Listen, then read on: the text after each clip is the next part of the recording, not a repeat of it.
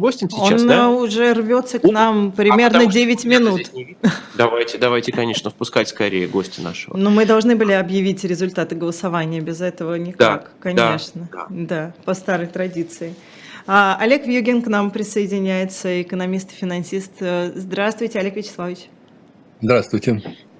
А, я небольшую преамбулу сделаю. А, когда упала ракета в Польше, и еще непонятно было, чья это ракета, пошли новости, что пошли обваливаться акции российских компаний. И меня это так удивило. То есть есть еще какие-то ожидания, еще более страшные ожидания, которые могут влиять на стоимость этих акций? Конечно. Это, это же рынок, э, там работают э, люди, которые в основном сейчас э, пытаются заработать на коротких колебаниях акций падают, растут, пытаются предугадать, делают технический анализ. Это рынок, который, э, он как бы находится под обезболиванием, то есть он не переживает э, относительно того, что происходит, а он просто фиксирует негативные и позитивные сигналы и пытается на них зарабатывать. Рынок узкий, он не как бы э, является отражением российской экономики в целом, на самом деле. А расскажите, он когда-то был отражением экономики или это всегда немножко оторванная история?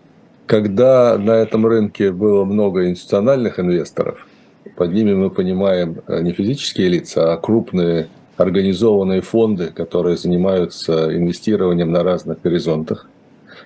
А, и тогда, да, тогда он отражал, в принципе, прежде всего э, эффективность компаний, которые имитировали эти акции – и э, в целом эффективность экономики, ее будущее. Олег Вячеславович, ну вот э, вы сказали, что сегодня этот рынок акций э, российских компаний, в том числе, он не отражает экономику. А почему он, ну, грубо говоря, существует еще? То есть он, если он существует, значит, это кому-нибудь нужно? Он существует, потому что есть российские компании-эмитенты, которые выпустили акции облигации – Прежде всего, облигации их интересуют, потому что они через это привлекают реальные деньги. И сейчас, несмотря на вот э, не очень хорошую ситуацию в экономике и на рынке, российские компании продолжают выпускать облигационные займы. Вот, поэтому это действительно реальная вещь, и э, им рынок нужен. Вот. Во-вторых, есть, есть инерция то есть, э, в принципе, люди... Образовался целый класс, правда, он не такой великий в России, как в Америке, скажем, там половина всех домашних хозяйств инвестирует. А в, российской, в российской действительности тоже образовался некий класс людей, которые, в общем, э, уже много лет покупают, продают акции и считают, что они на этом сберегают свои деньги и даже зарабатывают. Существуют брокерские компании, существуют банки. Все это осталось, несмотря на там, события этого года, и они там, как бы, в принципе, продолжают жить. Олег Вячеславович, мы уже несколько раз сказали слово «рынок». А, при этом Соединенные Штаты объявили российскую экономику нерыночной. Во-первых, что это за процедура такая? Почему Соединенные Штаты могут какую-то экономику считать рыночной, и какой-то нет, и какие у этого последствия? Это в целом история ВТО. А, то есть, э, в принципе, э, значит, э, через ВТО давно уже э, страны договорились о том, что э, они как бы используют внешнеторговые барьеры э, цивилизованным образом. То есть есть некие правила, по которым можно устанавливать э, внешнеторговые барьеры, а лучше их вообще не восстанавливать.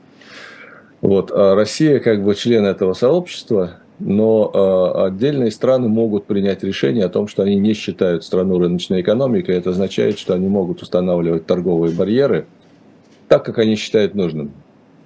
То есть э, не руководствуясь принципами ВТО.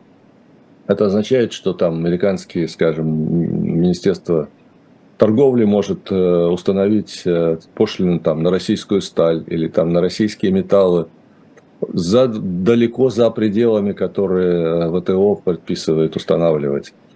Потому что когда, э, если уж устанавливается высокая тарифная ставка, э, скажем, по товарам, то это специальная процедура расследования в рамках ВТО. Теперь это могут не делать э, и, и, и американские власти по отношению к России. Вот, собственно, в этом. Чем, а Какие реальные последствия? последствия да. Ну, понятно, чем плохо. Российские компании заинтересованы в экспорте. Ну, те, которые, в принципе, скажем, ну, опять я сектор металлургии называю. Они заинтересованы в экспорте, и им, конечно, хотелось бы избежать всяких тарифных ограничений, потому что когда ты попадаешь под такие ограничения, у тебя гораздо меньше выручка от продажи, ты менее конкурентоспособен. То есть имеются прямые экономические потери в виде э, потерь от экспорта. Но это экспорт именно в Соединенные Штаты, которые признали? Именно да, именно в Соединенные Штаты, потому что это они только сейчас признали Россию не рыночной экономикой. То есть у э, Соединенных Штатов нет механизмов заставить другие страны играть по этим правилам? Ну, в принципе, да, нету, кроме там каких-то уговоров или... Э, а цен на нефть это тоже касается? Нет, цен на нефть это не касается. А, э, этот рынок устроен по-другому. И ну, мы знаем, что сейчас есть дискуссия о том, чтобы установить потолок цен на российский Да, рынок. да, да. Собственно, Блумберг об этом писал, что страны Большой Семерки да, должны объявить, а США 23 ноября объявят потолок. Собственно, понятно. Как, это... Какие у этого будут последствия, у потолка цен на нефть? А, пока трудно просчитать, но в целом все сходятся к, к тому, что а, Россия все-таки частично потеряет выручку от экспорта нефти. Частично это, конечно, не 50%, э, это меньше существенно, но потери будут. Скажем, э, Международное э, энергетическое агентство считает, что порядка 10-15% будет потери выручки. А если смотреть на тех, кто с оптимизмом смотрит на то, как будет работать российская экономика, хотел сказать развиваться, развиваться, конечно, не будет, но работать будет. Они говорят о том, что глобально, в общем, произойдет только перераспределение рынков. Ну, то есть, грубо говоря, если Европа раньше не покупала э, э, газ где-то, а покупала в России, то теперь она будет покупать где-то, возможно, теперь дороже. А те, кто покупали газ у, у, у этого поставщика, у которых теперь будет покупать Европа, просто переориентируются на российский рынок, потому что у них нет никаких в этом смысле проблем э, во взаимоотношениях. Согласны ли вы, что глобально Россия, конечно, потеряет, но не критично, не, не критично для себя? Мы про газ или про нефть? И про газ, и про нефть, и про, э, может быть, даже другие. Ну, давайте сначала про нефть. Да, действительно, кажется, что так, что можно, раз нефть не идет, скажем, в Западную Европу, то можно попытаться ее продавать э, в Индию, в Китай, что, собственно, и делалось до сих пор. Есть одна проблема, что для того, чтобы продавать нефть в, в юго-восточном направлении, так назовем его, э, у России есть только трубопровод, который из Сибири Китай. Угу. Все остальное нужно транспортировать э, танкерами. Но товарищи, которые придумали это ограничение на э, цену нефти для России, они предусмотрели, что э, нельзя будет застраховать танкер, если он везет нефть, которая куплена по цене выше этого потолка. И это существенная преграда, потому что, в принципе, транспортировку нефти страхуют практически одна очень крупная компания, но есть еще несколько мелких. И понятно, что крупная компания откажется страховать нефть, которая куплена по более высокой цене. И э, это большая проблема. И в частности, турецкие власти заявили недавно, что они не будут пропускать через Босфор танкеры, у которых нет подтверждения о том, что застрахованы они, и у них, э, соответственно, цена соответствует потолку. То есть э, это не так все просто. Что касается газа, здесь еще проще. Газ э, можно транспортировать либо в виде в сжиженном виде, но это специальный как бы, российский бизнес Новотека, и там все в порядке более или менее. Но это малая часть э, экспорта газа. А, или по трубопроводу. Трубопровод есть, опять же, только в Китай. А, есть планы строить еще, но в моменте больше ничего нет. А, соответственно, это означает, что э, Россия потеряет экспорт газа хотя бы на несколько лет. Когда? В ближайшей перспективе? Прям вот... Да, вот, вот уже в этом году э, на практически 40% сократился экспорт газа из России. И в 2023 году эта тенденция продолжится. Олег Вячеславович, российские власти, тем не менее, да, в своих официальных выступлениях, давно мы, правда, не слышали про, про экономику, но тем не менее, когда мы слышали, они повторяют, что Россия остается частью глобальной экономики. Это ведь так? Ну, э, да, значит, э, действительно остается, потому что э, Россия является, была и является поставщиком, существенным игроком на рынке энергетических ресурсов. И по этой именно причине Россия не изолирована полностью на этом рынке. То есть, если западные страны, запад, западное направление как бы отказывается и сокращает российский экспорт этих ресурсов, то Восток, наоборот, увеличивает. Это вот отличие от Ирана. А, значит, э, санкции против Ирана, которые были все время введены, из-за того, что иранская экономика достаточно маленькая по сравнению там, с мировой и с российской в том числе, то там практически удалось изолировать, э, и экспорт нефти из Ирана упал там в разы, в разы, в разы. А, и осталось только лазейка в Китае, и там это небольшие объемы уходили. А с Россией так не получилось. Вот. Ну и Россия, конечно, активно использует э, механизмы параллельного импорта и всяческих там способов взаимодействия с внешним миром для внешней торговли через, ну назовем их честно, серые схемы. Вот. И таким образом, да, полностью не изолирована. Хотя терпит определенный ущерб из-за того, что э, такие нормальные каналы обмена с миром нарушены. А российская финансовая система, как она адаптировалась за эти полгода к новым условиям? Ну, собственно говоря, э, э, российская финансовая система э, не была уже сильно зависима от иностранных инвестиций, то есть она была самодостаточная, в отличие от кризиса 2008 года, когда перекрытие каналов внешнего финансирования нанесло очень серьезный ущерб финансовой системе. Вот сейчас это не так – вот. А то, что целый ряд банков попал под санкции, да, они попали, э, они потеряли, потому что они потеряли внешний торговый бизнес, внешний финансовый бизнес, серьезный. Это расчеты. Значит, с ними не стали работать компании, которым нужны расчеты, э, особенно в долларах и в евро. Вот. Но остались не, некоторое количество банков, которые могут это делать. И, собственно говоря, это к взаимной выгоде России и э, западным, западных стран, потому что экспорт из российский продолжается. В меньших объемах, но он есть. Собственно, поэтому вот пока финансовая система в этом смысле работает нормально. Плюс э, банки, ну, вся финансовая система, банки, брокеры пытаются mm-hmm. заработать на э, направлениях юг и восток. А, сотрудничество с Дубаем, пытаются наращивать сотрудничество с Китаем, юань активно используется. То есть как бы сфера для бизнеса есть, где можно зарабатывать. Вот. Поэтому э, вот э, как бы она достаточно устойчива на сегодняшний день. Э, правда, мы не увидим, я думаю, таких прибылей, которые были в этом году, в следующем. В следующем прибыли будут существенно меньше, потому что банки сильно заработали на стрессе второго-третьего квартала. Ух ты, как интересно. А, как, а почему? Благодаря почему чему, банки да? заработали, да? А потому что э, посмотрите на комиссии от торговли валютой. Они у... А, понятно. Скакнули, кроме тех, кто попали под санкции. И то они успели на этом тоже заработать. Посмотрите на комиссии от денежного рынка, э, когда, значит, э, никто не понимал, что будет, и платили огромные проценты угу. за привлеченные средства. Ну, хоть кто-то заработал. А, порадуемся за них. А, если э, говорить тогда об оценке, которую дали Соединенные Штаты, вы не согласны, я так понимаю, с э, ними? Россия рыночная экономика до сих пор. Ну, в принципе, да, конечно. А, э, это рыночная экономика с высокой долей государственного коммерческого сектора. То есть компании коммерческие, но они контролируются государством. Такое бывает. Э, но... Это распространенное в мире явление, когда именно... не распространенное. Китай, я так понимаю, похожая ситуация. Ну, вы знаете, Китай это особая история. Там, в принципе, э, э, вроде бы прямая доля государства не так высока, ну, именно как владельца активов. Но влияние властей на деятельность компании очень высокое. Очень высокое.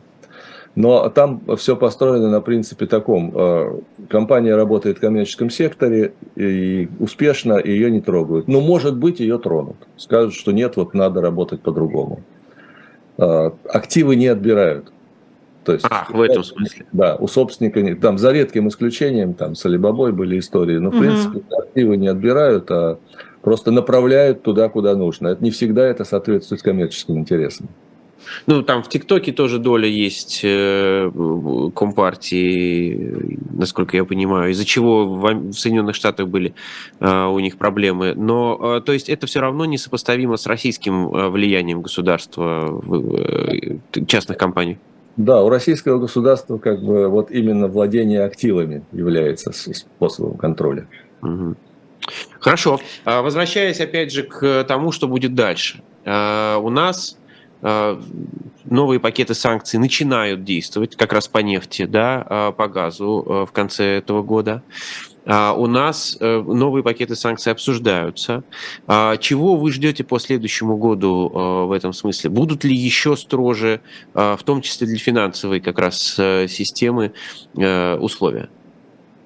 Ну, я менее, скажем так, оптимистичен по отношению 2023 года особенно когда высказывается точка зрения, что в следующем году будет небольшой рост. Даже такие есть прогнозы. Значит, я, на чем я основываюсь? Надо проанализировать текущий год. А, вот этот э, э, общий результат, который там оценивается там, в падении ВВП от 2 до 3 процентов, он состоит из очень разных периодов. Первый квартал этого, этого года, он был э, все еще положительным, несмотря на начавшуюся военную, э, специальную военную операцию. Второй квартал был э, кварталом стресса, он провалился. В третьем началось восстановление. А вот четвертый квартал, по тем оценкам, которые сейчас можно сделать, он провальный. То есть четвертый квартал этого года по отношению к четвертому кварталу прошлого года, это почти минус 7, можно оценить. То есть мы входим в 23 год на полке минус 7. Поэтому, скорее всего, первый квартал будет провальный. Э, второй квартал будет тоже провальный. Потом, возможно, будет некоторая стабилизация. Ну, так вот, э, логично рассуждая. Это означает, что в следующем году будет спад. И спад будет довольно заметный.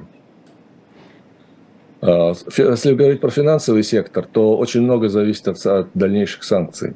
Пока а, мы видим, что а, скорее вот вся санкционная политика, ну, американская в первую очередь и европейская в том числе, сейчас нацелены на, не на то, чтобы вводить все новые новые санкции, а попытаться сделать уже введенные эффективными, то есть чтобы они работали. И это, на мой взгляд, с их, ну как бы, если стать на их, на их позицию, это правильно. Угу. Потому что можно как бы постоянно принимать неэффективные решения, ну, как бы, в конце концов, политики из-за этого потерпят э, некий такой политический ущерб. Олег Вячеславович, а вы согласны с тем, что э, российская экономика, ну, с теми экспертами, которые говорят, что российская экономика устроена таким образом, э, что, во-первых, она хоть и не современна, но при этом гораздо более устойчива, чем могло показаться. А во-вторых, она устроена таким образом, что да, предприятия, собственники предприятий чувствуют эффект от санкций, а люди, работающие на этих, предприятиях, долгое время пока особенно не чувствуют этого эффекта. Ну, э, у российской экономики есть как бы вот в текущей ситуации два, два неких, ну, можно сказать, не преимущества, но или как бы качества, которые позволили э, среагировать на санкции не так, как это Иран среагировал, когда там был совершенно скачок инфляции, падение ВВП с двухзначными цифрами измеренные. А, первое – это то, что в текущем году на самом деле выручка от продажи энергоресурсов, несмотря на все-все-все, была а, на процентов 20-30 выше в долларах, чем в прошлом году. То есть Россия на самом деле богатела в этой части – вот. И второе, в России образовался э, небольшой средний предпринимательский класс, очень э, гибкий, адаптивный и агрессивный, который на самом деле во многом спас э, ситуацию на стороне импорта. Если бы не этот класс, то Россия бы потерпела очень большой ущерб, не получив очень многих, многих товаров. А на предприятиях это сказывается, но по-разному. Кто-то выигрывает, кто-то теряет очень, очень сильно как бы ситуация перестала быть гомогенной. Ну, гром, гром, грубо говоря, компании, которые там э, занимаются логистикой, э, перевозкой товаров, поставкой товаров, они сильно выиграли. Угу. Компании, которые сейчас получают за бесценок активы уходящих иностранных компаний в России, брендов, крупных брендов, которые, в принципе, создали достаточно эффективный и сильный бизнес в России, они, наверное, от этого выигрывают. Потому что задешево получают активы, которые, по крайней мере, можно там... Это типа Макдональдса. Ну, да, типа, это, может, даже не самый хороший пример. Угу. Есть более хорошие примеры, когда покупаются с иголочки сделанные работающие угу. заводы которые стоят там сотни, сотни э, миллионов евро, они их приобретают за 10 миллионов евро. Ну, даже не в этом дело, главное, что заводы работают. Там могут быть проблемы с комплектующими, с поставками, но они работающие заводы на современных технологиях. То есть очень все по-разному. Что касается людей, ну, в принципе, э, по-разному тоже. Да, конечно, те, кто работают на крупных предприятиях, они как так сильно... У них, я бы так сказал, зарплата выросла меньше, чем выросла инфляция. Наверное, это есть.